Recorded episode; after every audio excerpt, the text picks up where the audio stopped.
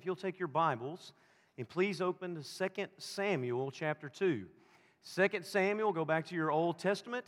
Um, we're going to be in the life of David for the coming days. And so, if you remember, some of you can't remember very long back, and that's okay. You might not even know if I'm repeating myself, and that's even better for your pastor.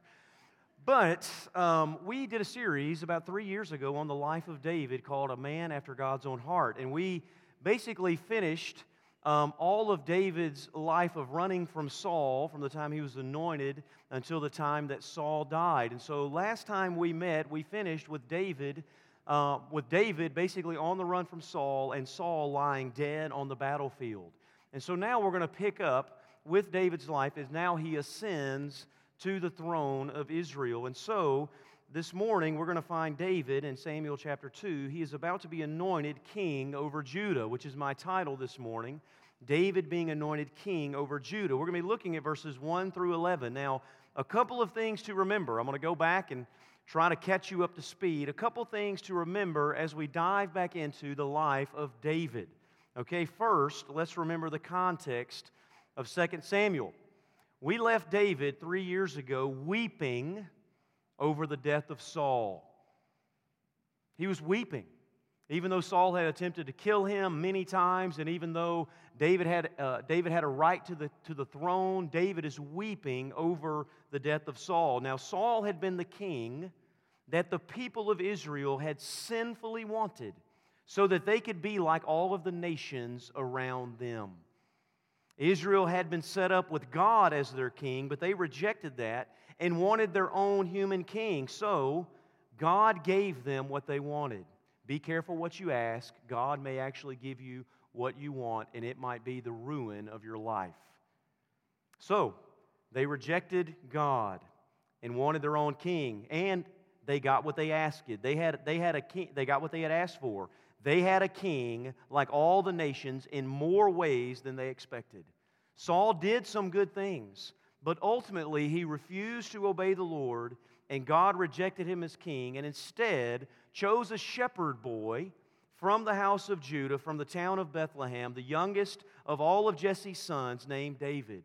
And God chose him, not because he was nearly eight feet tall like Saul, who was head and shoulders above every other man in Israel, but because God looked on his heart. David was a shepherd, the youngest son. David had served Saul faithfully in his army, and Saul knew Saul knew that God had chosen David to be the next king. So Saul spent years trying to hunt down David and kill him. Though David had opportunities to kill Saul and continually spared his life. David refused, this is a lesson in our own lives. David refused to lift his hand against God's king Saul or to take revenge because he trusted God himself to defend him against his enemies. So that's first. Second, as we jump into this study, second, you need to know that David is incredibly important in biblical history. He's incredibly important. God Himself called David a man after God's own heart. This wasn't, again, because David was more righteous or more holy. This was because David knew who he was in light of who God was. David had, David had incredible victories in his life, like when he faced Goliath and he also had incredible failures. Incredible failures where he committed adultery with Bathsheba and he had Uriah, her husband, murdered on the front lines. But through all of that, David was a man who knew God, who knew God's commandments, who knew his sins and his faults, and a man who walked in repentance and faith. We see this throughout his life, and we see this throughout his writings in the Psalms. That's number two. Number three, what you have to remember David's story, and this is where I want to kind of stick the knife in a little bit, okay? David's story is not my story, and it's not your story. That's important. You and I are not David, okay? Can I get an amen? You're not David. I'm not David, all right? So, we're not studying the life of David so that you can learn to slay your spiritual giants or anything like that. David, hear me, David's life only matters in the greater and grander picture and story of the Bible. You see, David is not the hero of the Bible, Jesus is. The Bible is very clear about the faults and failures of everybody in the Scriptures. There are no perfect pictures in the Bible save one, and that is Jesus. There are no other heroes. Sure, there are characters we should study and learn from, but all of them, hear me, all of them, including David, simply point their fingers towards the ultimate king who will come through his line, through the line of David, that is Jesus. So let's pick up here in 2 Samuel, and we're going to look at um, verses 1 through 11, and I'll break it apart and read it as we go. So, first, we're going to begin with a covenantal kingdom. Notice that we begin here with a covenantal kingdom. Look there in verses 1 through 4.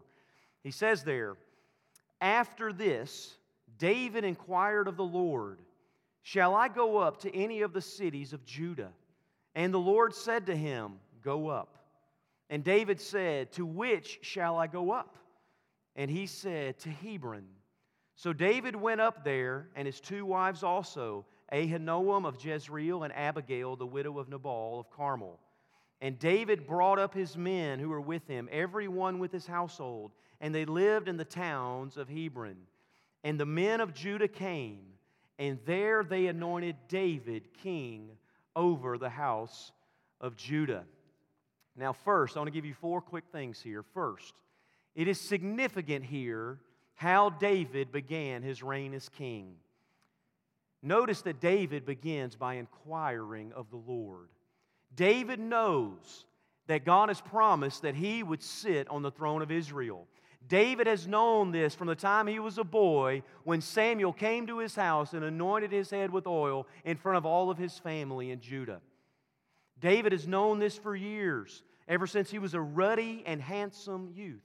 And now that Saul is dead, he's died on the battlefield on Mount Gilboa, just the previous chapter.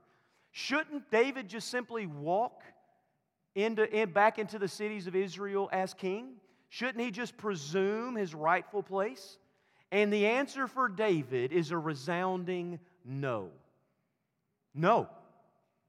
David does not presume or assume in pride that it is his right to take the throne of Israel. So, what does he do? He begins by inquiring of the Lord, most likely through the, through the, um, most likely through the priest Abiathar who had been traveling with him. And what does the Lord say to David? What does, what does, David, what does God tell him? That's the issue at hand. David wants to know from the Lord what he should do. What are God's purposes? What is God's will? Is now the right time, or should I remain out in Ziklag among the Philistines? Now, David has proven throughout his very difficult life to be a man who intentionally seeks to inquire of the Lord and to honor and obey his word. That in itself is a lesson for us. Now, this is in stark contrast. How David begins reigning here in verses 1 through 4 is in stark contrast to how King Saul had operated as king. Now, the prophet Samuel, who also anointed Saul, when he went to Saul and anointed him in 1 Samuel 15, this is what he told King Saul. He says, The Lord sent me to anoint you king over his people Israel. Now, therefore, listen to the words of the Lord. Those are the instructions of the prophet Samuel to the newly anointed King Saul. What are the instructions? Listen to the words of the Lord.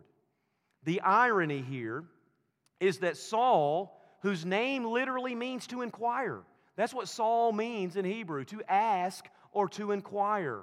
The irony is that Saul did not ask or inquire or listen to the words of the Lord. In fact, the last time we saw Saul make any kind of inquiry was, was just a few days prior to this text in second, uh, back in 1 Samuel um, when he goes to a necromancer in Endor, which was strictly forbidden. So even when Saul goes to inquire of the Lord, he does it through illegal means in the Old Testament.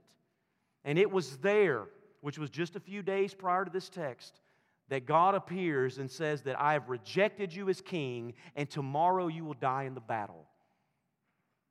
And now we find Saul slain on the battlefield, and David inquiring of the Lord, What shall I do? Saul lived a life of presumption upon the Lord. And David, in contrast, chooses to stop here and inquire, to listen, and to obey. Again, a very practical life lesson for all of us. Are we going to presume upon the Lord's will? Are we going to act in haste? Are we going to choose to do what we presume or desire? Or are we going to pause and say, Lord, I belong to you. I'm going to obey you. You speak. Your servant is listening.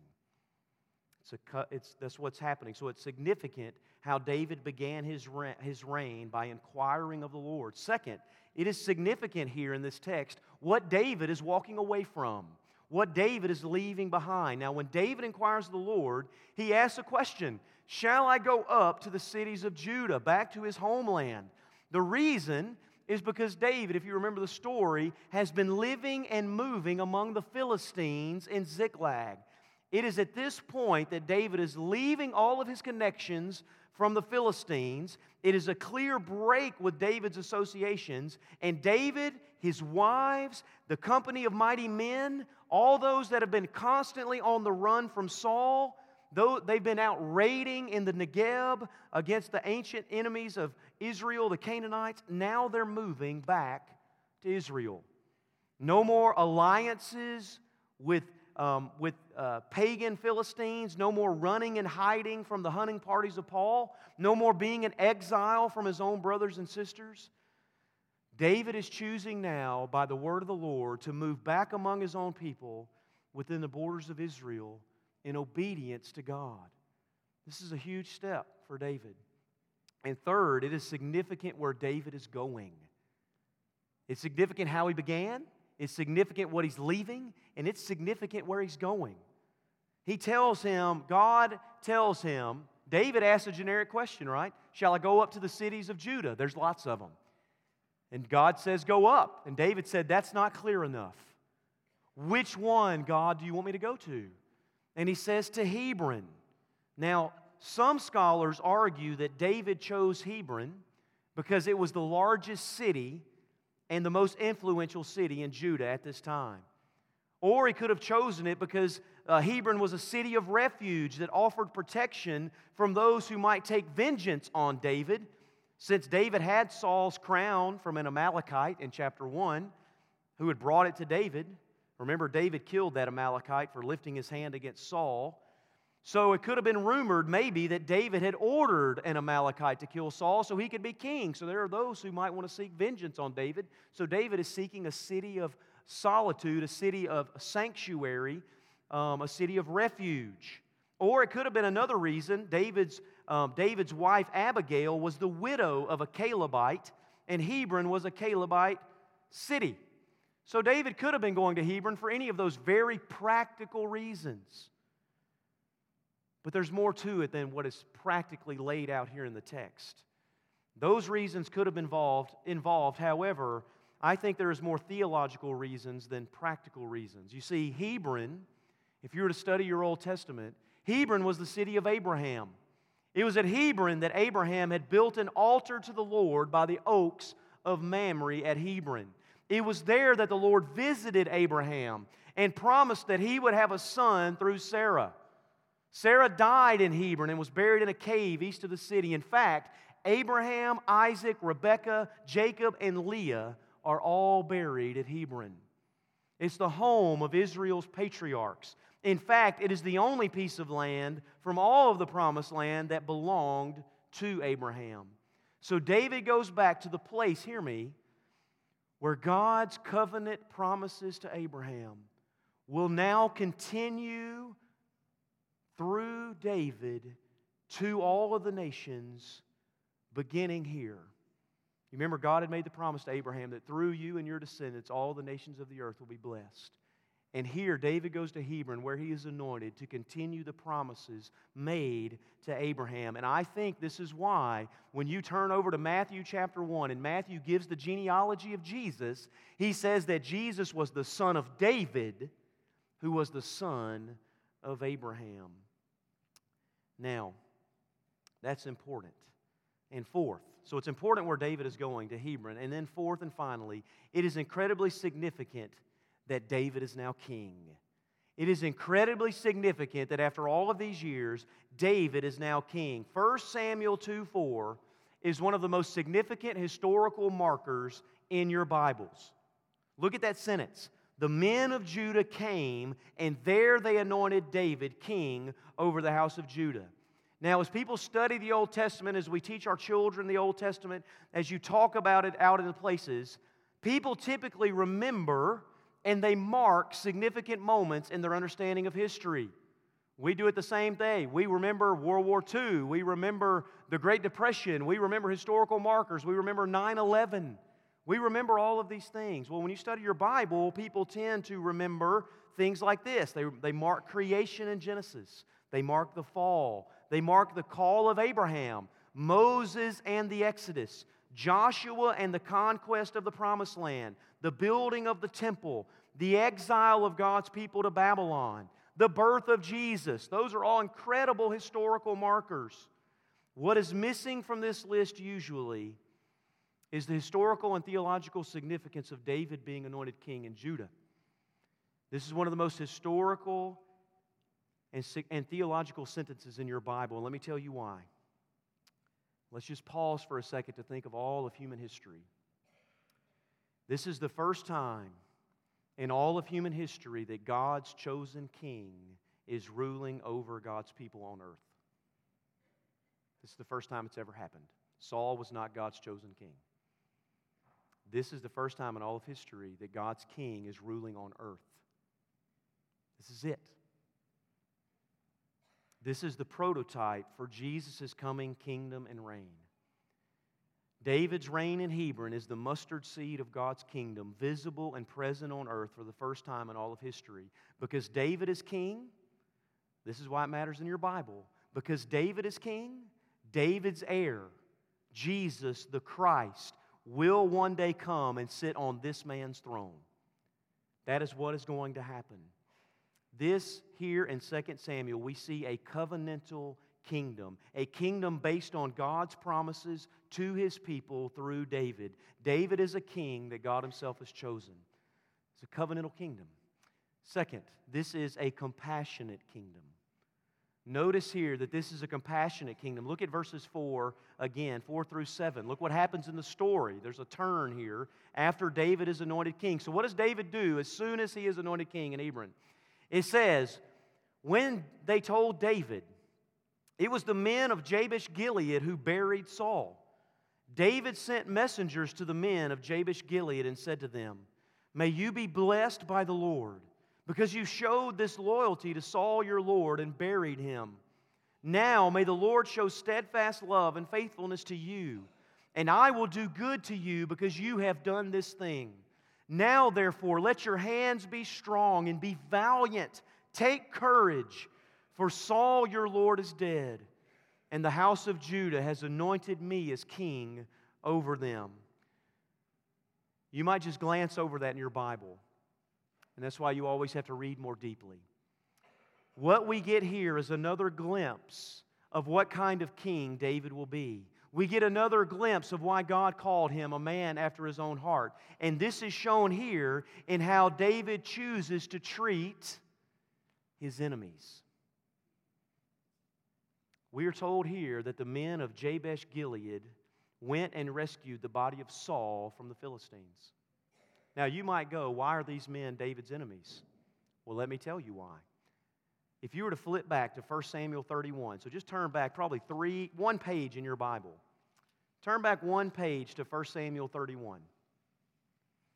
1 Samuel 31. By the way, I love the sound of Bibles turning. That is a great sound in the house of God. 1 Samuel chapter 31, verse 8. You'll get a full, full picture of how all of this happened, okay? So these men go to rescue Saul's body. It says, The next day, when the, Philistine, when the Philistines came to strip the slain, they found Saul and his three sons fallen on Mount Gilboa. So they cut off his head, stripped off his armor, and sent messengers throughout the land of the Philistines to carry the good news to the house of their idols and to the people. They put his armor in the temple of Ashtoreth, and they fastened his body on the wall of Bethshan. But when the inhabitants of Jabesh Gilead heard what the Philistines had done to Saul, all the valiant men arose and went all night and took the body of Saul and the bodies of his sons from the wall of Bethshan. And there they came to Jabesh and buried them there. And they took their bones and buried them under the tamarisk tree in Jabesh and fasted seven days. So here's the question Why would all these valiant men from Jabesh Gilead do this? Why would they risk life and limb and march 20 miles round trip in the night, not to save King Saul's life or the life of his sons, but simply to take his body and give it a proper burial? The answer is because they were fiercely loyal to Saul. Their loyalty all, goes all the way back to 1 Samuel 11, where Saul, filled with the Spirit at that time, rescued them from destru- destruction from the Ammonites.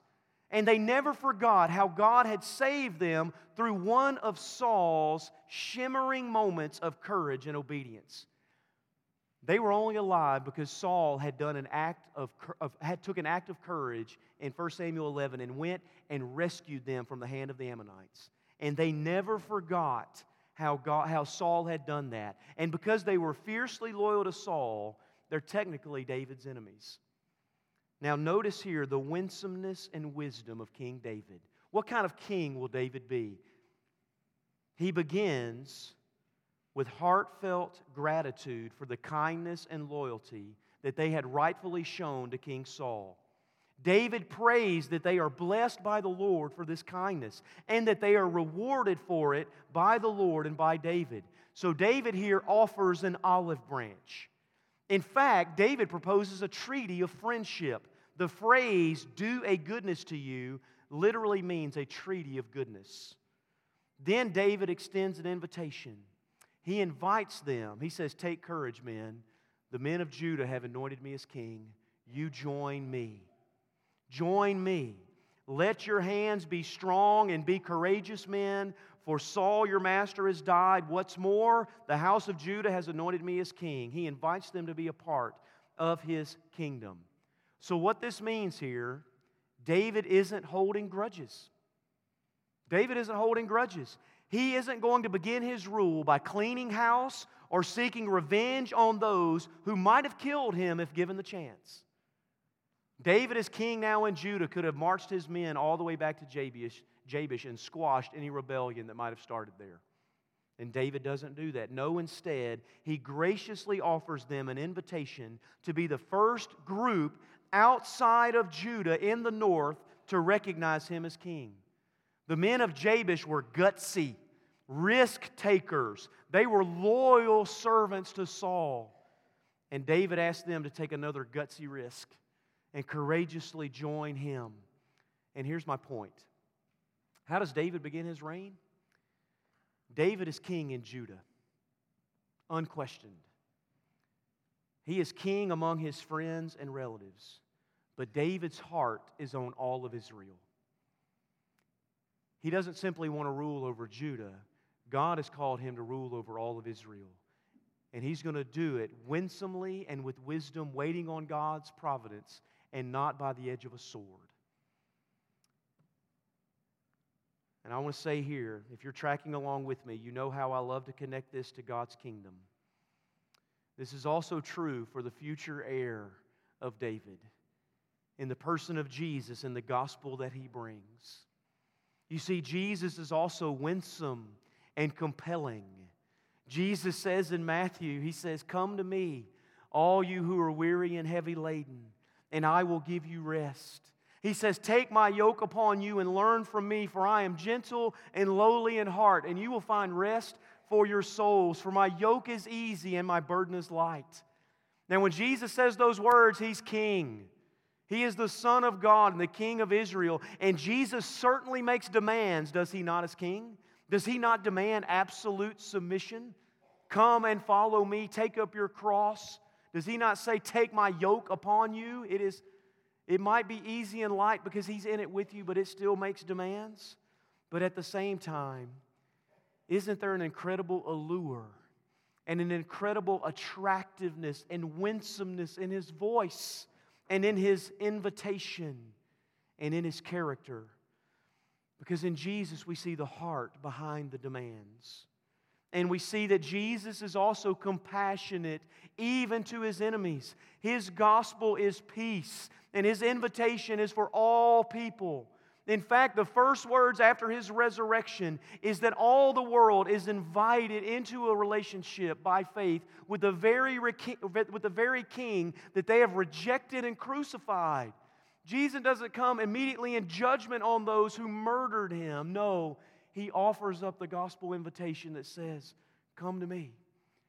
I offer amnesty and forgiveness, and I offer friendship and a family name to anyone who comes.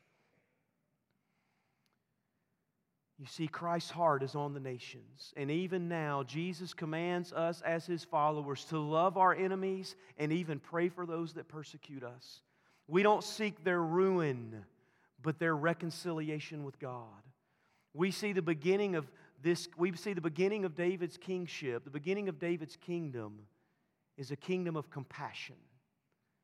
Right here in, in, in 2 Samuel 2. And lastly, what we see here is a kingdom in conflict. We see a covenantal kingdom, a compassionate kingdom, and a kingdom in conflict. Look at verses 8 through 11. How the text takes an ominous turn. There's much rejoicing in Judah, there's olive branches being extended across Israel. And then look at verses 8 through 11. But, but, conflict enters again into David's saga. But, Abner, the son of Ner, commander of Saul's army, took Ishbosheth, the son of Saul, and brought him over to Mahanaim, and he made him king over Gilead, and the Ashurites, and Jezreel, and Ephraim, and Benjamin, and all Israel. Ishbosheth, Saul's son, was 40 years old when he began to reign over Israel, and he reigned two years. But the house of Judah followed David. And the time that David was king in Hebron over the house of Judah was seven years and six months. Conflict enters the story again. Abner, who had led many hunts against David and his men, takes Saul's son and anoints him as king. He seeks to continue the line of Saul over all of Israel. And with this, he continues Saul's animosity and hostility towards David and ultimately divides Israel. But more than that, more than that, this, is, this act is an act of direct rebellion against God. This is an act of rebellion against Yahweh.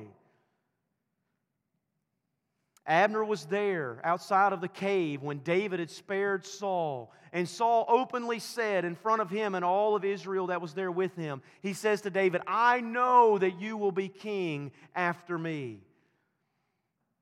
And Abner refuses. He chooses his own way. He anoints Saul's son as king over Israel.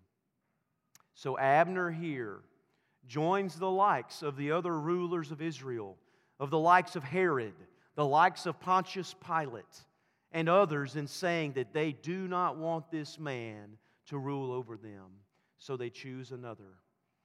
But I want you to look at the end of verse 10. Look at verse 10. Look again, there's another but. But the house of Judah followed David. And I want to say again, this is our place today as God's people. We follow Jesus. No matter who else the world claims as king, no matter what other path the world may choose to follow, it is our place as God's people to follow our King, Jesus. Though everyone else in the world chooses their own king, chooses their own rulers, chooses their own morals, chooses their own standards, it is our place to follow Jesus as king. Though none go with me, yet I will follow him. And so here what we see is the prototype of Jesus' kingdom as he as David is anointed king over Judah. Now let me close this way. When Jesus steps on the scene hundreds of years later, Jesus comes with the message that God's kingdom is at hand. Jesus steps onto the scene saying this Repent and believe the gospel, for the kingdom of God is at hand. Now, Jesus' kingdom is not of this world. It is not a geopolitical kingdom with national borders or national identity. No. Jesus is Jesus's kingdom is not of this world. The, Jesus brings his kingdom to earth by ruling and reigning in the hearts of his people by the Spirit. Wherever there are people who are under Jesus' lordship and God's Spirit rules and reigns in their heart, then God's kingdom is present among those people. This church is an outpost of God's kingdom in the world. It is not the only one. Oh, there are tens of thousands across this world. But every church is to be an outpost of God's kingdom where God's Spirit reigns in the hearts and lives of those there. And we are living testimonies to the power of God and the rule of God and the kingdom of God as we live for Christ and His kingdom. And this kingdom is not like this world. Jesus' kingdom is this upside down, inside out kingdom where the first are last and the greatest of all are the servants of all. This kingdom is not like this where we seek our first and we seek all glory. But no, in God's kingdom, we lay it all down. We willingly lay down our lives and take up our crosses for the glory of Christ and the good of others. And we see the mustard seed beginnings of this kingdom right here in the life of David. And it is David right here in these seminal beginnings who points to that kingdom, Christ's kingdom that will one day come. And that is our calling here today.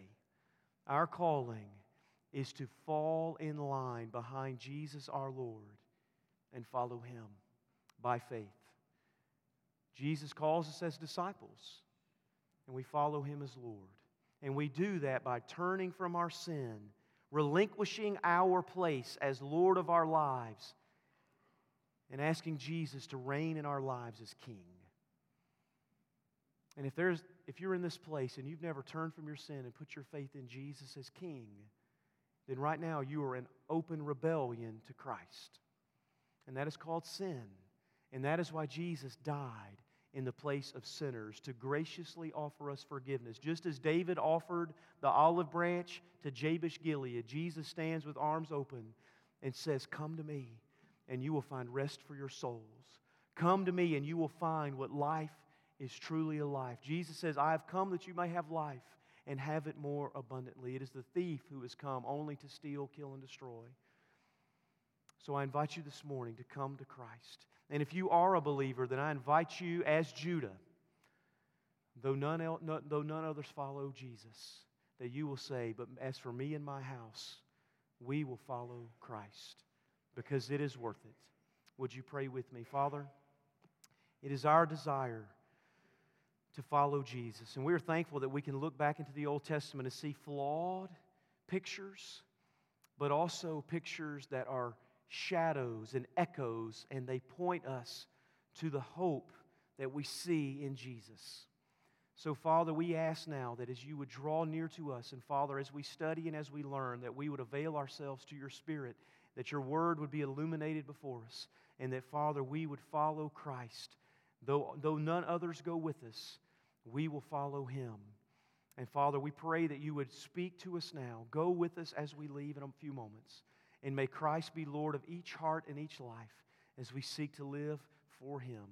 We pray this in Christ's name.